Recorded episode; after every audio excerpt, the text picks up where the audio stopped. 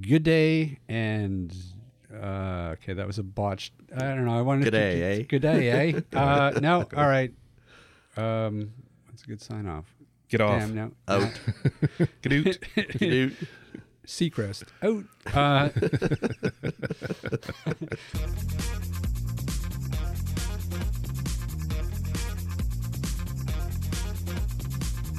This is the AT Banter Podcast, a balanced and entertaining look at assistive technology, accessibility, and its importance in people's lives. Join Rob Minot, Ryan Fleury, and Steve Barclay as they banter with people around the world about anything and everything regarding assistive technology and the disability community. Now, on with the show.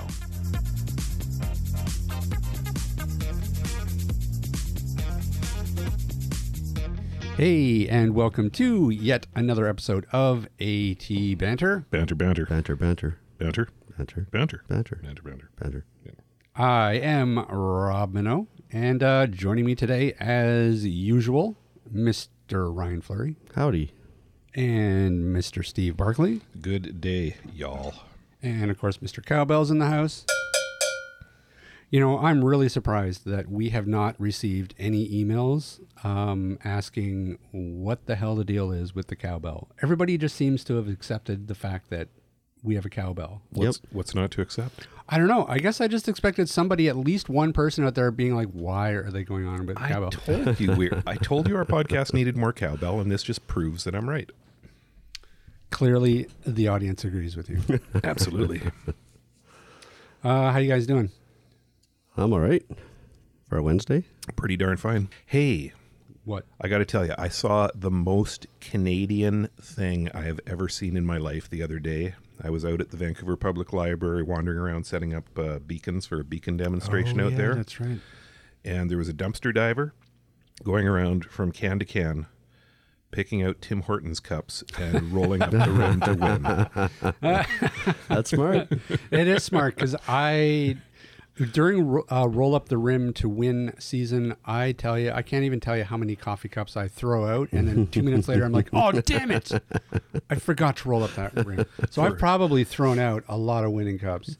For for those of you who are not aware of the Tim Hortons roll up the rim to win uh, uh, thing, uh, basically Tim Hortons prints prizes on the rims of their uh, coffee uh, paper coffee cups, and if you roll up the rim, you can see if you've won something. Yeah, and you can win like free donuts and free coffees and uh, And money. there's- there's- And money. money. Money. They got big prizes. Some of them.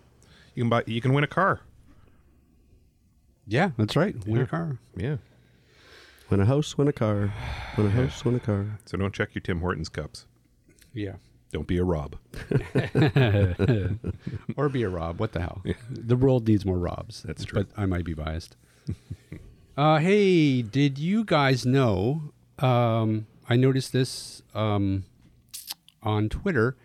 Our, our good friends at Descriptive Video Works, um, they're actually doing the video description for the Olympics right now for NBC. Really? Yeah, I saw For your- NBC? No for, kidding. for Yeah. NBC. Yep. Yeah. That's awesome. Yeah, and it, I mean, it's awesome the fact that they've, you know, decided to do video description for the Olympics um, at all. But uh, even cooler that, uh, yeah, Descriptive Video Works got the contract, I guess. So Yeah, I think NBC did it uh, the last Olympics too, but Oh, there's a they? lot more content now. Yeah. that's a lot of hours of. of Well, I, uh, I don't think they're doing it all. Oh, is that right? Yeah, I don't think they're doing it all because even Uh, NBC isn't airing all. um, well, I mean, but whatever, whatever NBC Yeah, is airing, lots of they're, hours, They're they're describing. Yeah. Um, Uh, you, you know, the big events are uh, later on in the evening so that we have a chance to look at them. But holy smokes, it it just gets so exhausted. I was up watching figure skating last night. No, were you? up until about uh, 11.30 and then i finally had to call her quits and go to bed but Yeah, we've just been recording it and watching it after. Yeah we've been doing that too but i don't know. Even even when i'm recording stuff if i can get a chance to watch it i'll watch it live because otherwise I'm, I'm gonna i'm gonna hear what the result was anyways. Somebody's gonna blurt out hey you know who got a gold medal? Yeah. shut up shut right. up. Yeah, no, it sounds like it sounds like the they are doing video description to 18 primetime telecasts of the games, including the opening ceremonies, the closing ceremonies, Descriptive video will be incorporated into the live broadcasts as well as NBC's video on demand offerings. So a little vague on on uh, how to find out exactly what is described and what's not, but uh, I'm sure if you go to the NBC website or uh, I don't know, Perhaps Descriptive Video Works will have more on their website too. yeah, yeah, I'm sure you'll be able to find out. But so for anybody out there who uh, has been waiting for this, there you go. You can now enjoy the pageantry and celebration of sports that is the Olympics. Woohoo! Mm-hmm. Sports. Did you guys uh, did you guys see the uh, articles that I uh, posted into the show notes? Uh, Um, I th- so which ones you did? The Amazon. Yeah. So the, the first Kindle? the first one was uh, a, uh blog post from a fellow named David Goldfield. Let me pull it up. Uh, oh, the Fire tablet. That's what it was. Yeah, yeah. How to install the Google Play Store on an Amazon Fire tablet. I didn't even know that was possible. Mm-hmm. So, but apparently it is. So that's cool. You can get. Uh, you is know- it complicated? Not really. No, you basically go into because it's running a, a, a version of Android. You go into settings and developer options, and if you tap that like seven times, it opens up some more settings, and then in there it allows you to install uh, the Google Play Store. Now the Fire tablet is not available in Canada, though. Is am I correct with that, or or is it now? I know it wasn't. Yeah, you can order them from Amazon. Oh, really? Yeah. Oh, so you can get them in Canada. Yeah, Are you sure about that? I can bring up Amazon.ca and look at Fire tablets all day long. Okay. Yep, really, I could. really. Yeah, You better not. Yeah, you better. Yeah, dude. What are you doing? That's his weekend. I said I could. You're on the job, man. I'm on the clock. No, you can't. That's the wrong response. Anyways, we'll we'll post that into the show notes. So uh, if anybody's got one of those Fire tablets and wants to do that, they'll have the instructions for uh, doing that.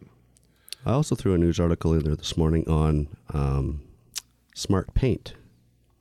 Smart paint. Yep. Smart paint. Did you see that one? No, well, actually, I see the link now, but uh, Yeah, smart paint for people who are blind Well- and they can actually feel. Tell us about it, Steve. I'm, uh, why doesn't Ryan tell you about Well, it, don't- seeing as he posted? I posted. I didn't read the whole article. Tell us about what? because you guys can pull it up on your phones. And All read right, He's because he's too busy looking up the fire, the Amazon Fire, Fire tablet. on Amazon all day long. to- He doesn't have time to read stuff. Don't- okay, so tablet. this is from uh, Cool Blind Tech. Yay! Hey, our friends at Cool Blind Tech. Uh, university teams up to develop smart paint to help the visually impaired navigate. Uh, okay, so what's the deal here?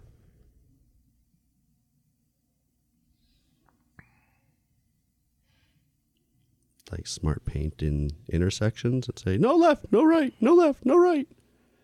Stop walking on me! Get off me! Just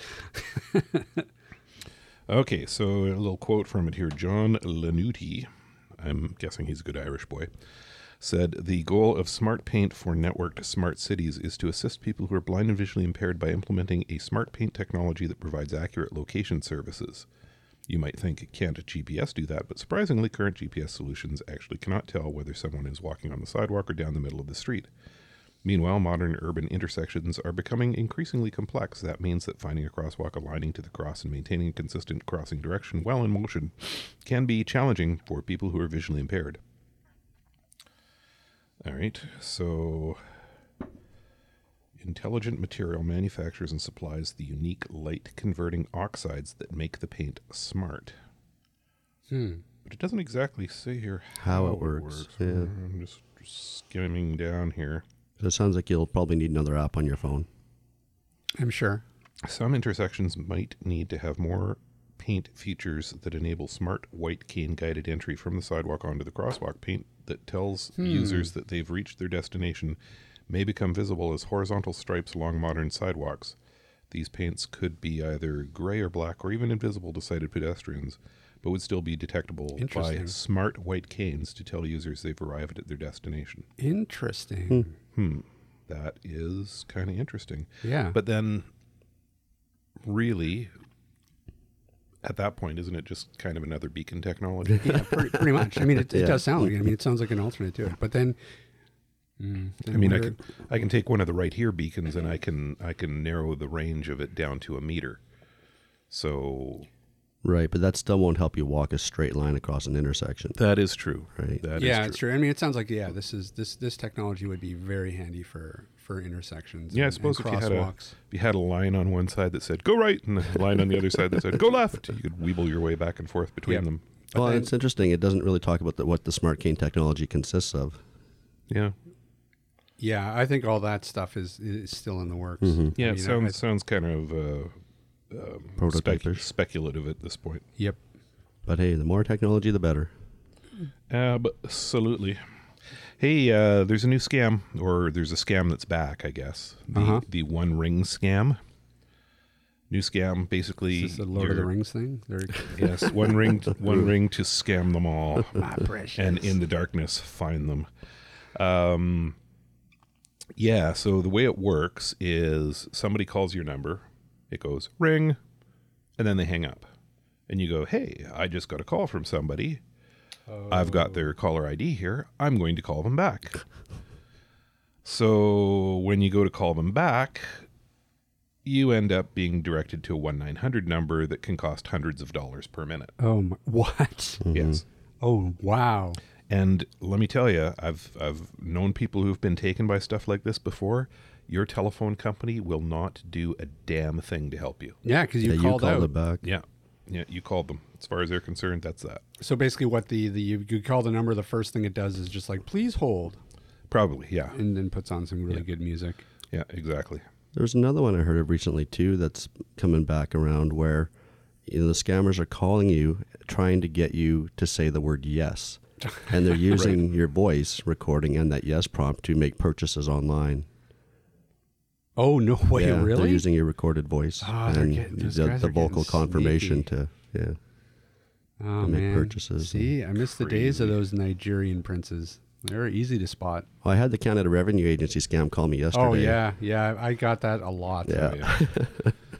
Apparently, the federal marshals are out for me. That's so- right. Are they, was it a live person who called you, or was No, it just no, it was just a recording? recording. Yeah. Yeah. no, but they're so Still I'm, looking for you. I'm a fugitive.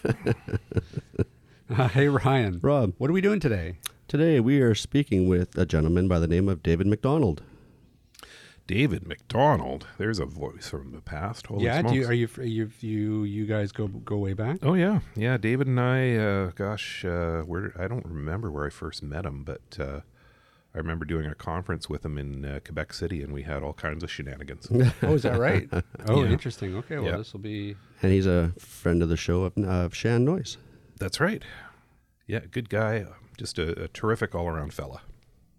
Yes. Well, and we'll uh, give give the fine folks in the audience uh, a, an idea, a preview of what he actually does, what's he, what he's involved in. Well, he's been very, very, very involved in uh, web accessibility and web accessibility standards. That's Yes. uh, the biggest part of what I know he's been doing of late. But honestly, I've lost touch with him Yeah, over the last that's- little while, and I, I don't know all of what he's doing. Well, then let's call him and find out. We should do that. Hey, David, can you hear us? Yeah, I can hear you. Excellent. Okay. Uh, well, hey, well, thank you so much for joining us today. Thank you. Just let you know, I uh, I always sound like the guy from The Godfather because I tried to be a rock star when I was a kid. So Oh, no. so well. that's my disability. so Well, we won't make you quote Godfather lines. That's good. That's what I want. So, Ryan, why don't you do the intros, sir? Because that's your thing. All right. So, David, just to let you know, we're ganging up on you. In the room with me, I have Steve Barclay. Hello there. I know Steve well. Yes. Yeah, we were just talking about that. And we have our main host, Rob Minot. Hey, how you doing? Hey, good. To, good to talk to you. I was I was telling telling these guys about doing a conference in Quebec City with you. Uh, I don't even remember how many years ago. Twenty years ago, maybe. Yeah, probably could be. I probably had a full head of hair back then. Uh, nope. Might not have been twenty. But uh, I, I remember fondly uh, walking down the street with you rapping the Apostles' Creed with people people looking at us like our brains were melting. But but the funniest story, I tell this story to this day, David. Whenever your name comes up about going into the uh, the Quebec uh, legislature, Well, yeah, they thought we were terrorists. know? so so David David goes in there and and and you know it, it says National Assembly of Quebec on the on the on the building, and uh, he goes in there and he says, "Is this the uh, provincial legislature?" And the and the security guard looks at him like he's got a hole in his head and goes, "This is the National Assembly of Quebec." And and David gets this kind of stunned look on his face and goes, "Y- y- "You mean it's it's like the provincial legislature?" No, no, it is the National Assembly of Quebec. so that's for like the province, right? yes, it is the provincial legislature.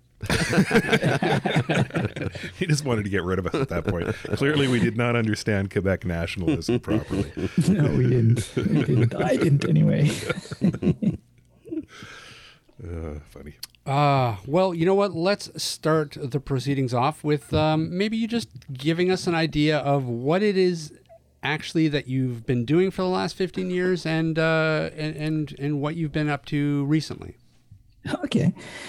Yeah, so I was um about 2002. I was at CSUN, which is a big conference on assistive technology, and I, I wandered into a uh, into a room where they were doing WCAG, and they were starting the WCAG 2.0. And I asked them if I could sit in. They said, "Yeah, sure." You know, kind of like I tried to sit on the Quebec Assembly there. You know.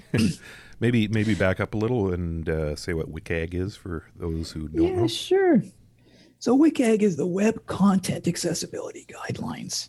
And so what that is, it's a standard that companies and governments and schools and all different types of organizations try to follow when they're building their websites to ensure that it's more accessible to people who are blind, who have cognitive disabilities, or who may have some trouble moving their hands, some dexterity problems, these these types of things. Hearing, uh, people who have hearing loss or who are deaf and uh, people with low vision.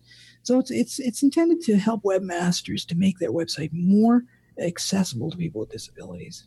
And so I wandered into this room where they were were working on this. The first version came out in 1999, and they're working on a second version in 2002, and it sees in March of 2002. And you know, I sat in and uh, and I just started making some suggestions, and they said, "Hey, we really like the way you talk. You want to stick around?" I said, "Yeah, sure." And so that was uh, 16 years ago. Still on the team, and so um, so that's kind of what got me started uh, and on web accessibility. And so um, we spent about uh, the next six years finishing off the WCAG. We thought it would only be another year to finish, and uh, it took us six years because the web is always changing. It's very dynamic. These, you know, and as it went forward from about 2003, 2004, 2005, it got more and more, you know, dynamic. More things changing on the page after you load the page, and all these types of things. And it was difficult to make standards, you know, uh, that would uh, that would meet these and that would make them more accessible to people with disabilities, particularly people using screen readers. And so that's that's kind of what got me uh, going on it, and uh, it was really great. Uh, worked out well, and um, I guess that's uh, that's uh, we've been doing that ever since. Uh, in 2008, we came out with the 2.0, and we really didn't know how it would be taken by the world, you know, and uh, it turned out to be, I guess, one of the most successful standards, any type of standard in the history in a history of standards, I would say, because it's been adopted by at least uh, 10 countries and uh, and it's been adopted by numerous uh, jurisdictions and uh, it's turned into a very um, successful uh, standard. And so uh, you know that I said that I lost my voice because I tried to be a rock star when I was a kid. Well um, you know then I became kind of the rock star that I wanted to be when I was a singer. You know? so I got very busy doing web accessibility for companies and helping the Canadian government as they were uh, addressing some court cases and helping them to uh, migrate to a more accessible website and you know working with large corporations. And I, I still do that today So, what type of things like does the standard include? okay well i'll give you a few examples um, so uh, in 1.1.1 we find text alternatives so that's the rock star of accessibility basically um, it says uh, you know that anything that's a non-text content needs to have a text alternative. That of course includes images, and it does also include you know uh, um, form fields and other things that are not text by themselves, video and uh, that kind of thing. So in 1.1, you need a label for your video and for your audio. Uh, and then in 1.2, you get into media alternatives, and that's where you get into captions and, you know, audio description and transcripts and, uh, you know, uh, transcripts for audio and all that kind of thing. And then you get into, I guess, uh, further on at 1.3, you get into information and relationships. And that that's basically talking about, you know, if you make something look like a heading on a page, make it actually act like a heading in the code. You know, use a heading tag, and that way a screen reader user can navigate between headings. And of course, search engine optimization will be much better too because you have proper headings. So that's the kind of things in in uh, the WCAG. You know, I could go through the other things like is 1.4 is where you get the contrast, making sure you have your text has enough contrast with the background so that you can see it if you have low vision or if you have trouble seeing colors. You know, And so uh, in 1.4 we also have you can't use color by itself. Um, you know, when you're in your code, when you're coding things, uh, you need to be able to provide it in another way. So the classic of that these days is, you know, they remove the underlines in, in links these days in inline text Mm-hmm. And so, you know, a person who's colorblind might have to throw his move his mouse over the entire text in order to find out what's a link and what's not, because only on hover does the underline appear. You know, mm. so that's an example of a failure of a WCAG. Um, you know, and then in a 2.0, we get into all the operable ones where you uh, success criteria, and that's where you talk about keyboard accessibility, making sure everything works with a keyboard. So, can you put your can you unplug your mouse and use your website perfectly well? Without your mouse. And if you can't do that, then you're going to fail 2.1. Hmm. And so uh, those are the types of things we find in there, and you know, goes on from there. Now, what what was the what was the sort of the the climate back sort of in the early 2000s when you first came on? Um, it must have been very different now because, you know, a lot of well, I shouldn't say a lot, but I mean some of these accessibility hurdles have sort of become the standard in the in say the past 10 15 years. Was it was it very different back then? Did it really feel like an uphill battle?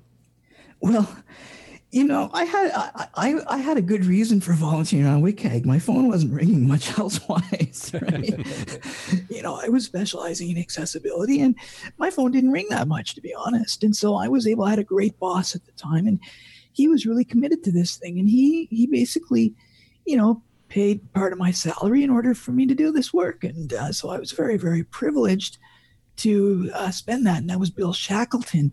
And the company at the time was eRamp. Now, Bill's basically retired right now, but he's an uh, incredible guy who, uh, you know, was a real pioneer in this field, in this space. And he, he really uh, mentored me and he, uh, he, he sponsored me really, you know, and, and made it possible for me to do that work. And so, um, yeah, it was very, very different climate. Uh, there was not a, compelling. I mean, the government of Canada didn't get sued until 2006, and it didn't. The case didn't get solved to 2010. So all those years in 2000 to 2000, you know, we had the ADA, but there was no, uh, there wasn't much precedent at that point for applying the ADA to websites because um, the ADA was, you know, for physical buildings and accessibility for your stores and that kind right. of thing, right? and so it was very, um, a very different climate. You know, I don't know whether I would call it an uphill battle because, because for me, uh, like I was just really focusing on getting the standard right, and then, um, you know, so I wasn't fighting a lot of the political battles and stuff like that.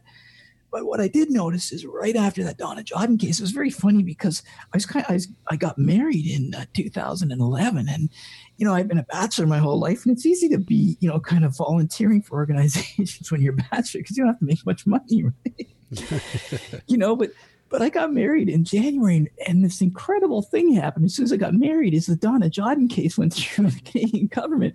So I came back from my honeymoon and the phone rang from Transport Canada you know, and they wanted to make their website. Uh, they wanted me to audit all of the Canadian jurisdiction, like Air Canada and Via Rail and all that kind of thing. All the, you know, transport providers in Canada uh, audit their websites. And uh, so I came back from my honeymoon and I came back to that job and my phone hasn't stopped ringing ever since. It's been crazy ever since then. So, you know, I, I've been able to pay for my, my family and now I've got a little two year old daughter and I'm able to, you know, think about putting her in school and all these great things that, uh, you know, that, that have come, uh, you know, because there's been a demand for, for what I do. Um, but uh, but that's not why I got into it. I got into it because I wanted to do the right thing, and I'm still sitting on the WCAG committee. And we're just getting ready to release a 2.1 now, so that's coming up in June uh, probably, and uh, we're on our uh, on our final draft right now, and uh, so uh, that's you know it's it's an exciting time. There's there's a now critical mass for accessibility. Yeah, yeah. When when you're um, when you're coming out with new revisions like uh, like 2.1 for example, what's what's driving the majority of the changes? Is it actually changes in the web or is it just revisions on things that you're you're updating and improving upon? Oh, it's changes to the web totally. It changes to the web the way people work. You know, we've of course being where you stand at the WCAG, you know there there's certainly is uh, you know a certain amount of criticism for the standard itself, and I understand that because you know, a lot of people are relying on that, and and you know, uh, companies and and uh, large uh, you know governments are implementing it, and judges are ruling on it, and so you know the disability community needs to know that their needs are going to get met if, if people do follow the WCAG. So there's a really good reason for some of the the criticism of the WCAG, but the big thing to understand about the WCAG is that it's a consensus document. And so what that means is that in order, you know, on our 2006 draft, we had 1,200 comments against it. And in our 2008 draft, we addressed we'd addressed every one of those comments and got the, the commenter to to either give us a yay, nay, you know, or abstain.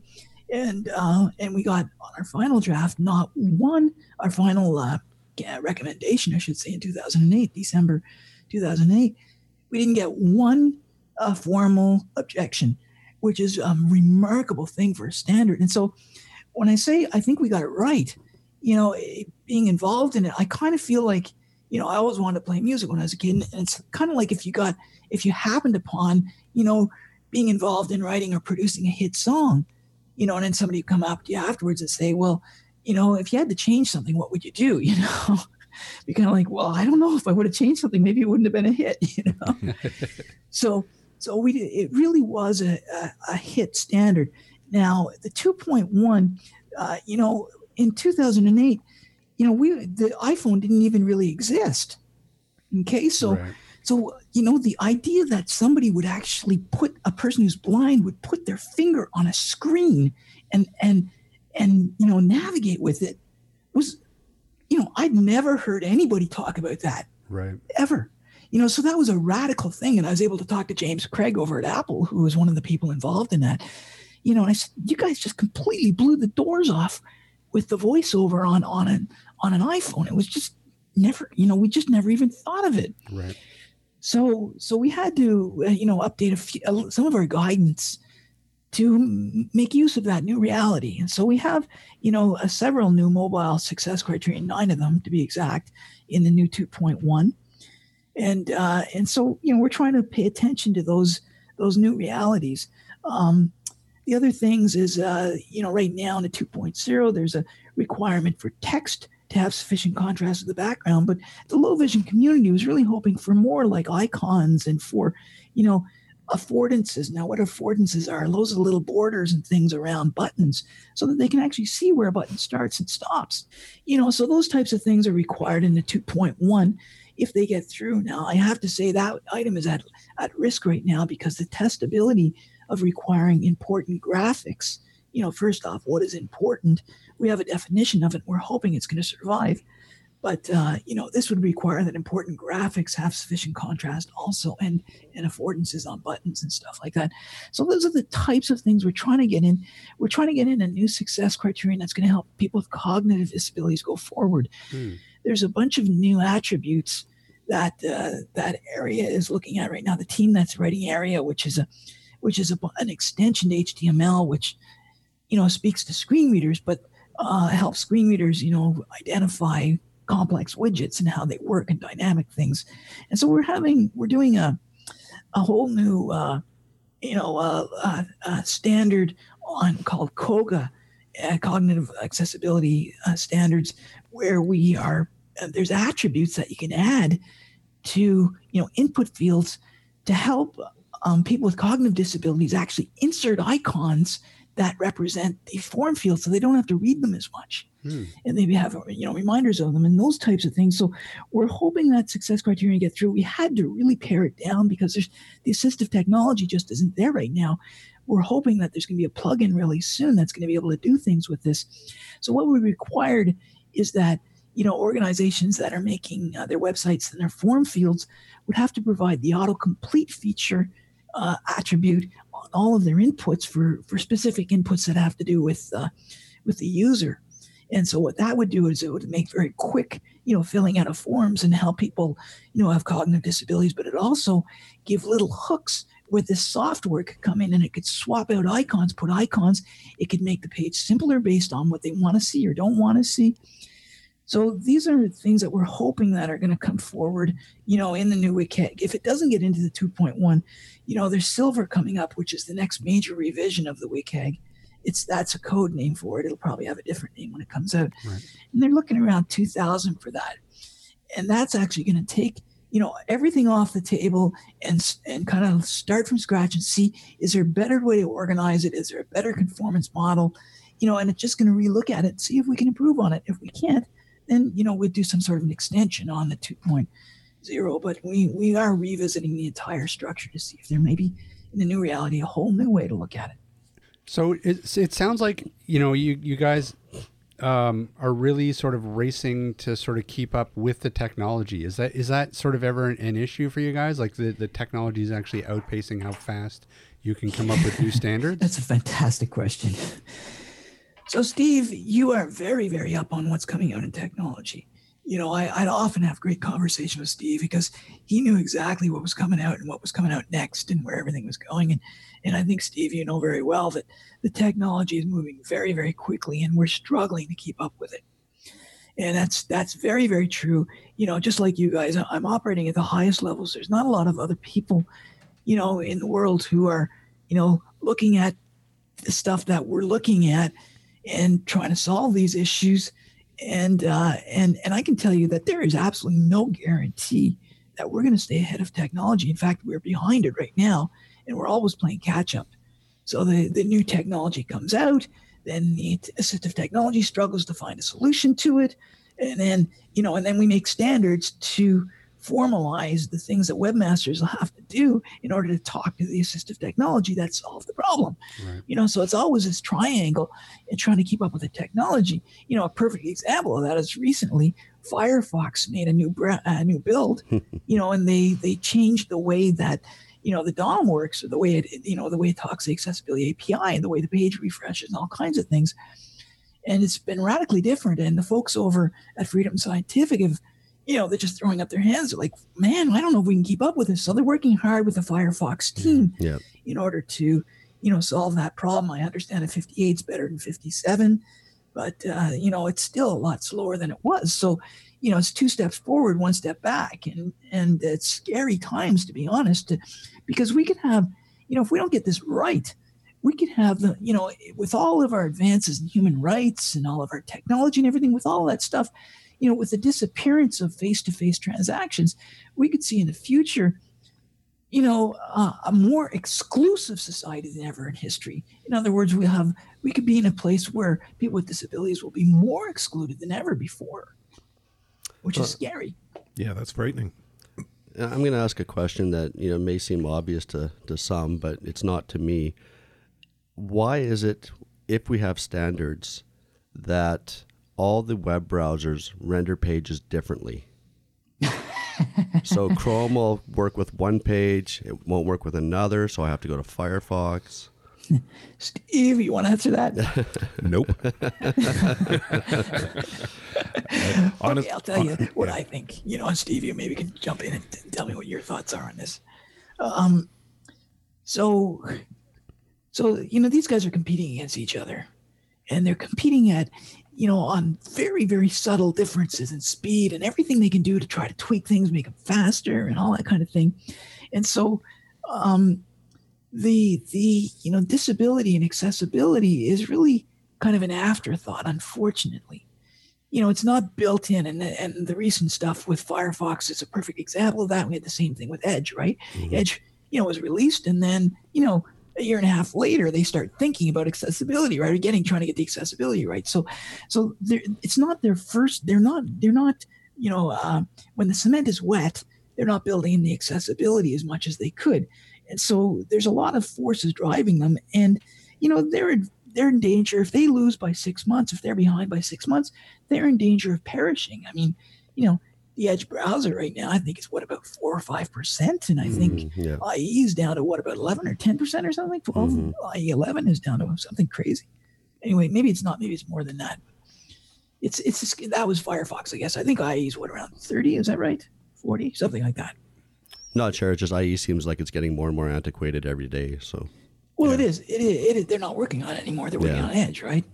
And so that's the new browser for Microsoft. And you know, IE11 they just keep up because in some of the organizations like banks and stuff, you know, they roll over very slowly, and so they can't move off of IE for you know for the for the foreseeable future for the next couple of years anyway. Right. So, so, so that's pretty, you know, that's the reason that I can see is it's just that accessibility isn't a primary. Now, having said that, you know, HTML5, you know, has two sides to it. It has the code side for the authors, but also has the interpretation side for the browsers. And so there, I think, you know, going forward, we're going to see more kind of a consolidation. And, uh, you know, I'm, I'm hopeful that, that they're not just going to be mean, you know, and keep doing things differently. Yeah, it would be nice if we actually had some consistent browsing across all the browsers. yeah. Regardless of what screen reader or adaptive technology you're using. That would be great, you know, because it'd make my job a lot easier because I'm testing constantly three, mm-hmm. four different browsers and three different screen readers, right? And yeah. four different screen readers. So it's a lot of work, uh, you know, for testing accessibility. Mm-hmm. So, David, recently we've we've seen an influx of these uh, internet connected devices uh, for the home, like the uh, the Google Home and the uh, Amazon uh, Echo. Uh, do those present any any challenges for the standards? Well, uh, I'll be honest. Is you know we haven't been looking at we haven't been looking at you know the Alexa kind of you know products. That's going to be looked at in silver. You know, at this point, it's a vo- it, it's naturally a voice interaction device. So, so if you don't have a voice like me, right? I have a voice disability.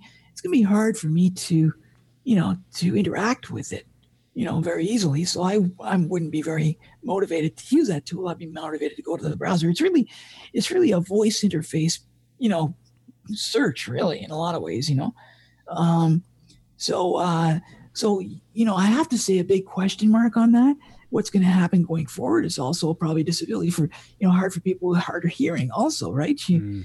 it's not sure. you know so people with voice and hearing problems are going to you know have trouble with those devices and uh, so I, i'm not sure what you know i think it's going to be a niche item that's going to be very common but it's not going to replace you know screen readers and, and the internet i don't think I, I like i'm not sure what's going to happen now it might be really great for the blind community because you know, they can just yell at it and tell it to do something and it'll do it, mm-hmm. which would be great. You know, like you don't have to go look for something. You don't have to fight with, uh, you know, a bunch of buttons that aren't labeled properly. So there's a lot of, there's a lot of wins in it, you know, and I think having those devices is, is going to really make the world a lot more accessible in the long run. But it, just like every new technology, there's going to be people who are going to benefit from it. There's going to be winners and losers on it. Well, even at CES this year, you know the the Alexa. Sorry, everybody, we just triggered your devices, but the the Alexa has been incorporated into many many laptops and other hardware devices now. It's not just standalone voice assistant speakers. So you know that may be a whole new way of interfacing with your computer. Oh yeah, I would see it and for you know for people with low vision and who are blind. I mean, it's uh, it sounds ideal to me. I mean, because it's it's using artificial intelligence to sort out all the stuff that the that you know they missed on the labels and everything. So I think there's a lot of there's a lot of promise there for particularly for the low vision and the blind community and the cognitive disability community also also. So, how closely do, say, you know, the people at Mozilla or Microsoft work with you guys? Like, is there a, do you guys have a relationship where they, you know, sort of tell you what they're up to? Or is it basically they just release a, a browser and then you guys sort of deal with it? well, there, there's, there's, there's, there, that's a really stacked question that could have about a three hour answer. Excellent. I'll try to give the. All right, longer second, show. Okay.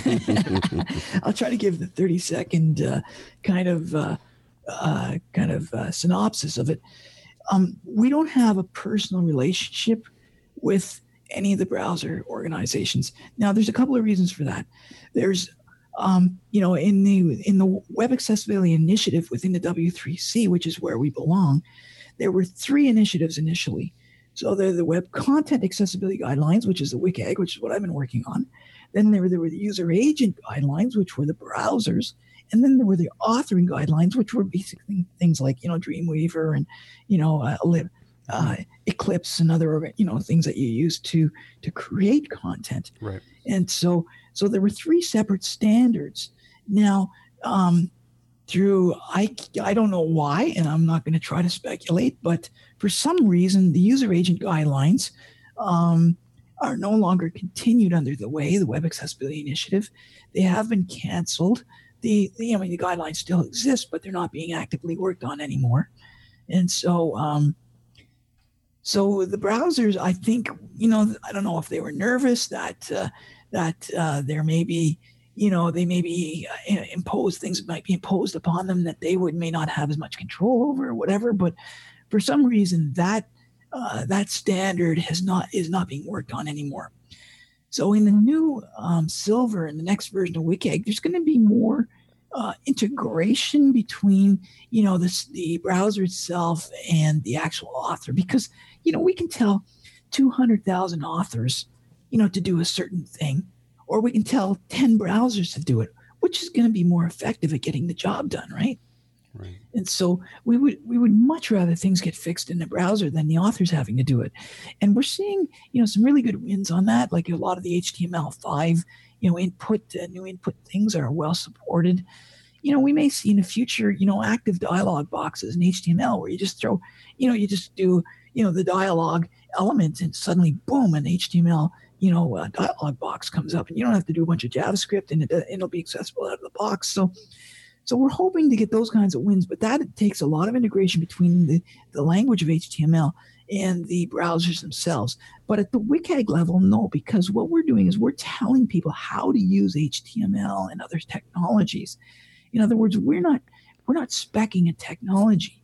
We're telling authors how to use the technology that already exists.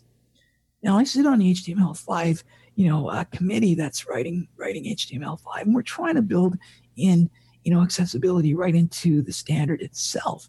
And, you know, so the browsers are taking keeping a close eye on that. Mm-hmm. And at the WCAG level, we're more interested in what's happening at the accessibility API, which is a bit of software that sits on an operating system that talks to screen readers. So we're very interested in that. And uh, you know there's a little bit of interface between us and, and that team those kinds of teams. Oh in terms of authorship because it seems to me that you know in the last few years um, you know the way that that a lot of people uh, author web pages these days have changed sort of with the with the um, popularity of say WordPress for example um, have you have you found that like you know not a lot, not a lot of people sort of will say use Dreamweaver and just and just build some pages and upload yeah. it to an FTP. You're absolutely right. There, there are a lot of platforms. Has that has that really changed the game for you guys? It's totally changed. Yeah, like the CMS. You know, we we and React. We're seeing a lot of React, and of course, you know, uh, jQuery, of course, is starting to die in terms of the UI element of it. jQuery itself as a language is is not dying, but jQuery UI is starting to die, but React and Angular and all these frameworks now, you know, and also, you know, Drupal and, and WordPress. I'm naming those two specifically because mm-hmm. they've actually spent a lot of energy trying to make things more accessible and they're open source. Um, you know, it's really, really hit and miss with the CMSs. So when companies are building their websites with CMSs like like Dreamweaver, like sorry, uh, like uh, Drupal or or WordPress, you know, they are um, those are authoring tools also, right? But uh, the thing is, is depending on what you know uh, plugins that they're using, it may or may not be very accessible Right. because it's an open source community. So you know, Johnny Lunchbox developer maybe you know over inside he makes this cool um, date picker, you know, but it's not accessible. He puts it into the WordPress. Uh, you know, submits it to WordPress where it's accepted, and it suddenly becomes a popular WordPress um, Yeah. plugin. You know, and so then you have, no matter how much work you do on the core of the CMS itself, which is, you know, what you get out of the box when you first started, all of the cool widgets like the pop outs and fly down menus and, you know, things that, you know, sliders that go to the right and the left and media players and all these types of things that do cool things, they, um, you know, they may or may not be accessible depending on who the author was Right. and so that makes a big difference and so i'm always when i i, I often my reports. I'm telling organizations to you know fix this particular plugin and then when they fix it load it back up to wordpress get it back to the author and, and tell them hey we fixed your accessibility things in here and get back to the community that way. So so I, we try to do that. Yeah, I mean, it sounds like it's it's kind of the wild west out there when you're dealing with with open source, right? Well, eh, not only open source, but closed source too. it's kind of the wild west, to be honest. You know, any of the any of the .NET frameworks like Sitecore, you know, they're all you know kind of uh, the accessibility on them is kind of sketchy also. So you know, it really you can't really. eh, There, there's no safe harbor for Yeah. accessibility. This really is the Wild West, and, and it's not for the faint of heart. You know, if you if you're a screen reader user, you know, like you like you are, you know, I'm sure you understand going out there. Some sites really work great, and others are not so good. You know. Well, at least we can applaud the fact that Flash is dead. yes, that's right. We could have like we could make like a celebration song. You know, celebration times. You know, Yeah, I'm sure that was a thorn in your side for many years. Flash was awful. Yeah. Well, Flash was hard, but y- you know the interesting thing was the people who were doing Flash weren't that interested in accessibility, so they I didn't get many calls about Yeah. Flash. Yeah, you know, I taught a few Flash courses, and you know, Adobe, they've got an accessibility department, but I, I sure wish they would have.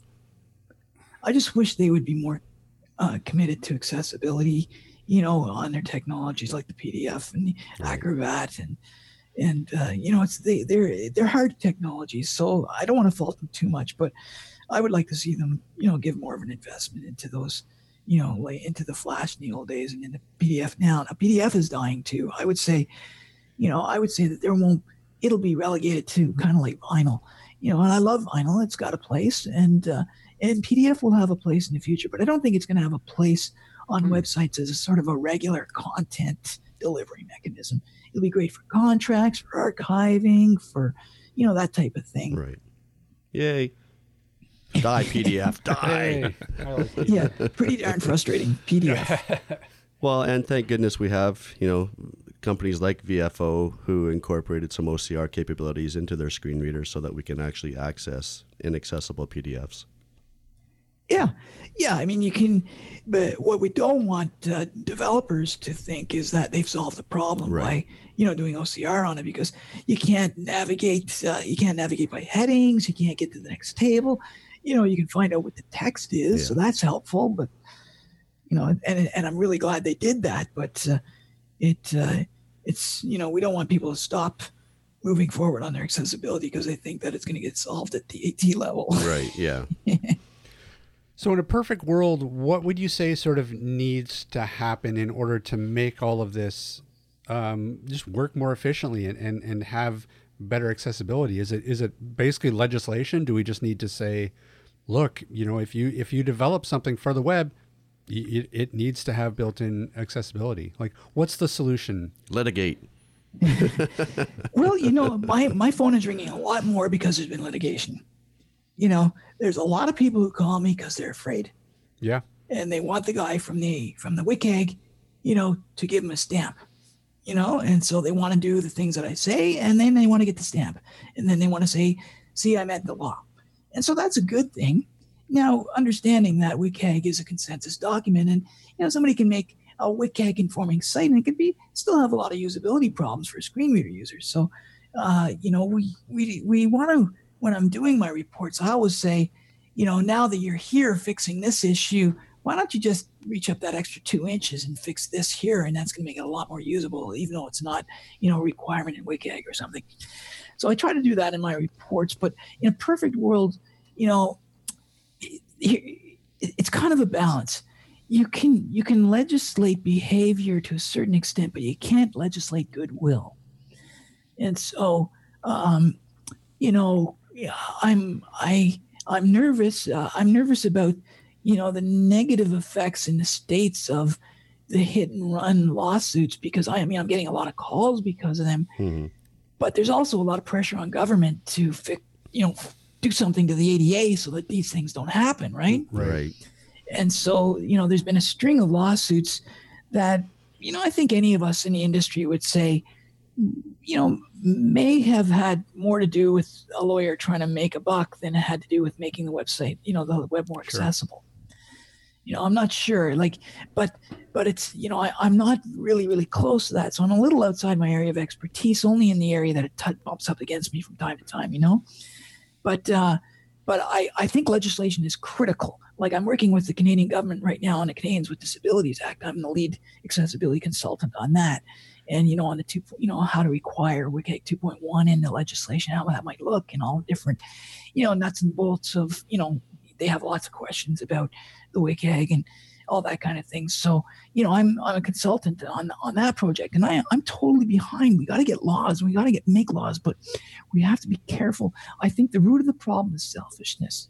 You know selfishness on the part of companies selfishness on the part of us sometimes you know personally we want to advance our careers you know uh, uh, in in a way that's detrimental to other people so that you know the lawyers who are who are you know kind of got doing drive-by lawsuits you know are kind of creating a bad name for people who have legitimate concerns about websites you know um, so I, am not sure. I'm not sure, but I know the legislation is one of the key components. The other key component is to really educate people on on the difference it makes to people with disabilities. You know, when I go into teach courses, I, will teach. You know, I taught 80 people over at uh, CBC, all of their web developers over there, and and uh, you know, you'll get 20 people per class. You know, and in 20 people, you probably will get, um, you know, f- five of them will really get it really well uh, three or two of them will like really catch fire, and one of them will become a rock star for their organization. And everybody will go to them, you know, and they will really understand the what's at stake here is that the future of people, you know, people with disabilities at stake here. Um, you know, and then you get, you know, another ten who will want to follow the standard and just want to do, you know, the standard and don't make me do anything more. Just let me do it. Then it'll be three or four or five who'll be checking their email during the course. and it's pretty well, I can pretty well do a statistical analysis in any course I teach, and I'll get that kind of rollout. You know, if you pull aside 100 students, you you get that kind of a breakdown usually. So, so we need we need thought leaders, and we need you know organizations like yourselves who are you know trying to make it more make it, you know, make uh, accessibility more aware, you know, uh, people more aware of what's available to them. We need to educate people who use assistive technologies how to better use their technology. You know, how many screen reader users, I teach people who are screen reader users, and how many times I'll go in and they don't know that when they tab into the radio group, they have to start using the arrow keys to move between the radio buttons. Mm-hmm right? These are basic things that, so we really need to provide a way, and I don't know what the answer is to that, but to help educate people who are using the assistive technology so that all these cool things that the, the authors are doing and all these cool things that we're doing in the standards department and, and everybody coming together can actually get used, you know? And, and I think that that's an important key feature too. You know, before making the complaint, make sure do I actually know my technology well enough to know that there's actually a problem here, yeah. you know? Yeah. So that we don't get a bad reputation for doing frivolous lawsuits. So yeah. those, you know, those are my thoughts about it. I don't know. There, I, I'm sure there's a lot of other perspectives that are that are viable and, and, and really good too. That's just one thought. What, what's your take on on some of the um, things that say Microsoft, for example, has been doing in terms of accessibility, like built-in accessibility features uh, into their uh, Office suite, for example? You know what? I think it's amazing. I think it's really great to hear, you know, the, the head of uh, of Microsoft talking about accessibility, hmm and the head, you know, the head of Facebook talking about accessibility. Can you imagine 20 years ago, the head of a large yeah. corporation talking about accessibility? Well, back No then, way. back then you might have one guy in the organization who was responsible for accessibility, and he was banging his head against the wall constantly because he couldn't get anybody to listen to him. Right? Oh Or- yeah, or- it was or her. It's like guerrilla warfare, you know. it's like you could you, there was no organization. You, you know the way or accessibility get, uh, end up in the government stuff. There'd be one guy who had a disability, and then a few people would rally around them trying to help him help solve this, the the problems that the assistive tech you know that, that the technology was presenting to him. And then there would be a little bit of a leadership thing in that little group, and then there'd be somewhere where else. And you know the problem in the early days was joining up all these little groups together so that they would talk to each other, so they'd be solving the same problems and helping each one each other. You know, it's very very different now. So this is exciting to me. I, I think it's amazing. You know, and and and I like to see Apple do more. I, I'm disappointed that VoiceOver is not, you know, isn't where it could be. You know, I I I test on VoiceOver, but uh, there's a lot of things I have to go back over to JAWS and and because eh, you know it's just not doing the right thing. VoiceOver is not handling, and you know when you got a an organization as big as Apple, you know, give it, throw more re- resources Yeah. at it, guys. Like, stop, don't sit on your laurels, go forward, you know. So I think Microsoft's starting to become a leader again because Apple's starting to slug get sluggish.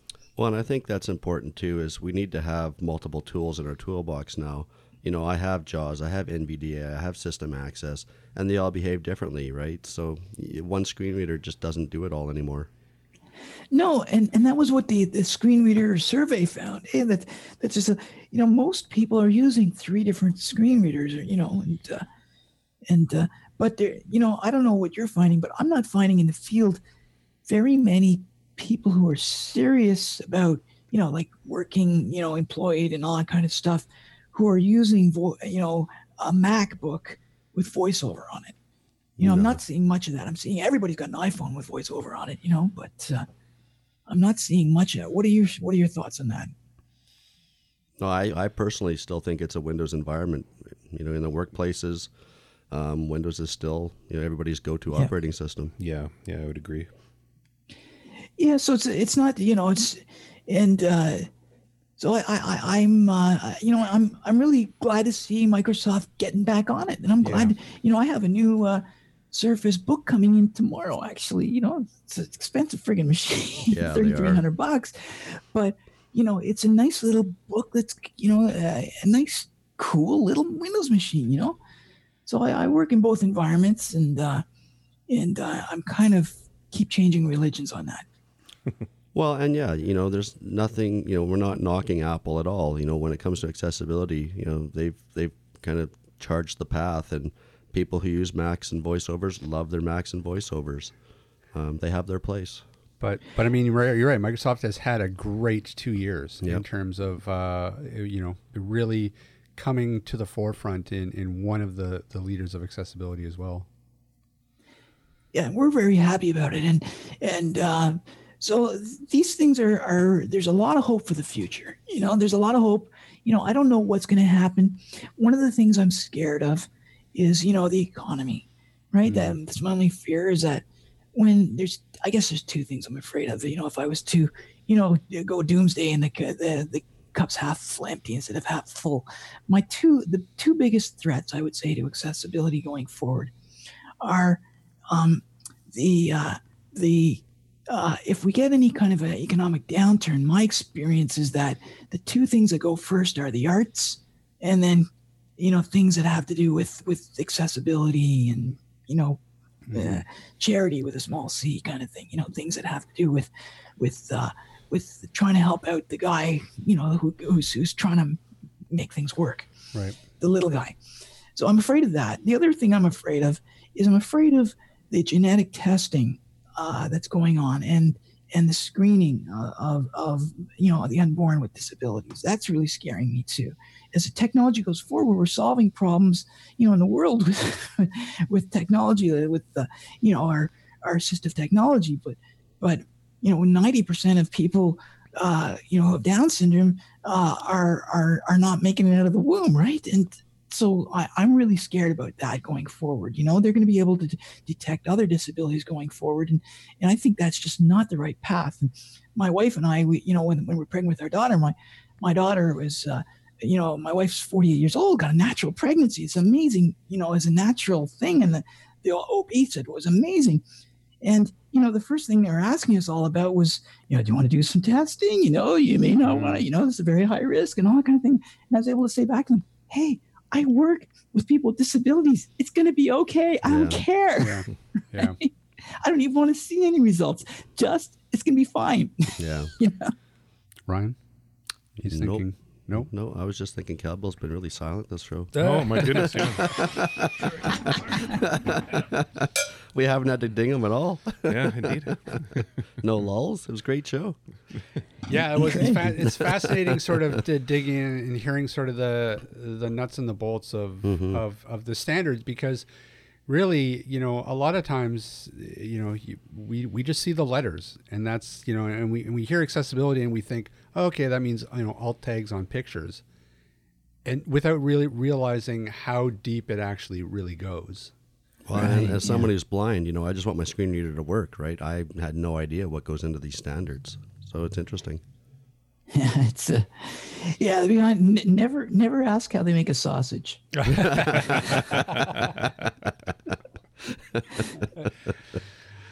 it tastes good when it's out, right? Absolutely. Uh, David, anything you would like to mention or plug uh, while we've got you here? Well, there's a couple of things. Um, so uh, I first off, I really want to thank you guys for you know for for putting assistive technology up front. I want to thank Steve for his years and years and years of dedication.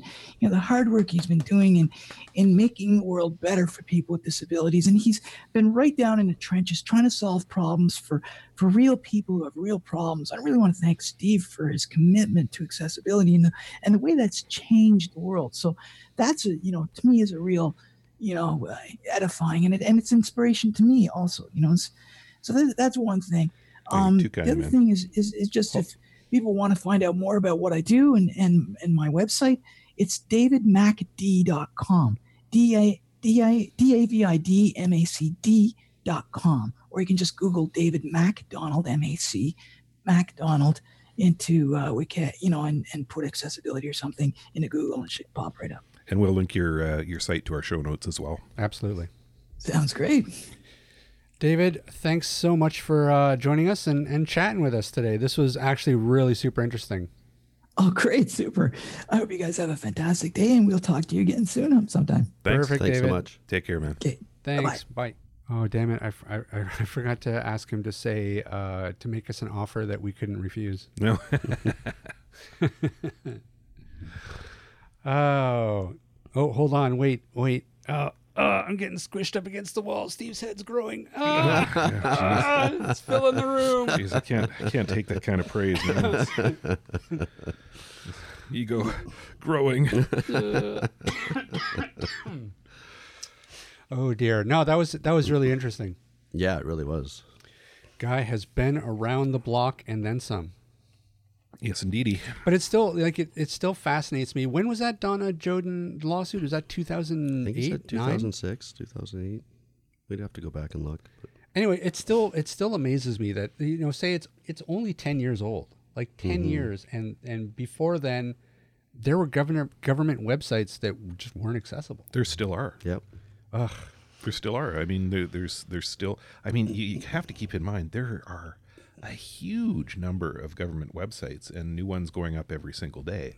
Well, and you think of like the government's website, it's not just, you know, 10 pages. It could be 10,000 pages. Sure. You know, Well, the number in his bio, you know, we are talking about they, they were going over 10 million pages. yeah, that's Of, insane. of government website. Like, Yeah, and and then you know you've got to think about uh, accessibility for all the forms that are linked to it Yeah. as well. You know that's another whole issue there.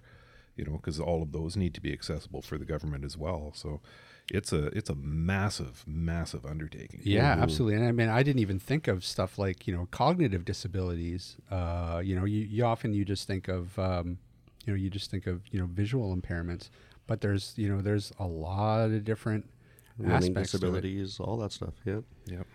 So, and with you know with technology, you know, sort of developing at a breakneck pace, uh, he's got his work cut out for him. Oh yeah, no doubt. He'll uh, he'll He's- keep himself employed for the next thousand years or so. Pretty much. You know, he's, he doesn't have time for a kid. uh, hey, Ryan, Rob, where can people find us? well, if you saw my most recent tweet, they can now find us on the Amazon Echo.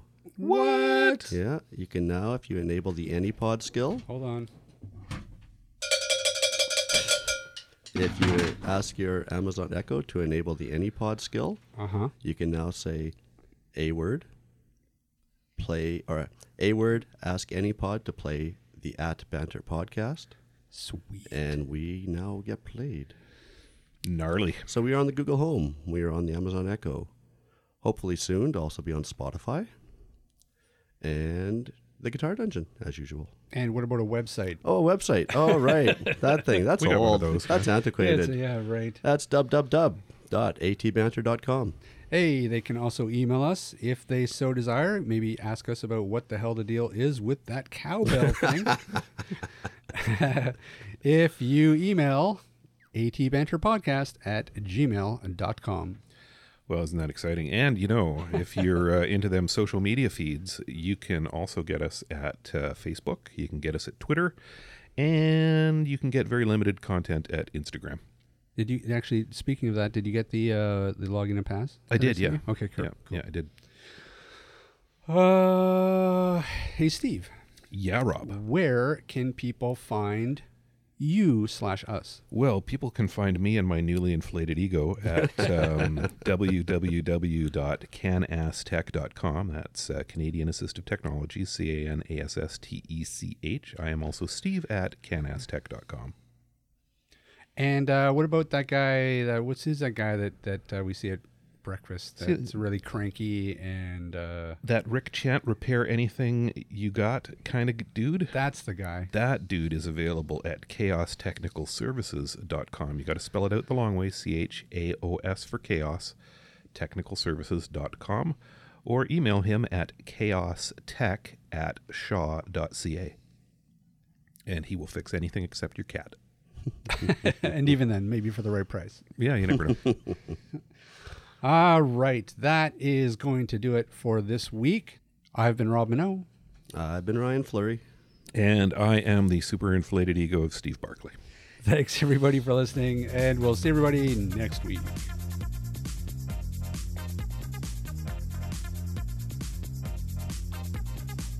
This podcast has been brought to you by Canadian Assistive Technology, providing low vision and blindness solutions across Canada. Find us online at www.canasstech.com. That's C A N A S S T E C com. Or call us toll free at 1 844 795 8324. For all your assistive technology servicing needs, call Chaos Technical Services at 778 847 6840 or find them online at chaostechnicalservices.com. Music provided by bensound.com.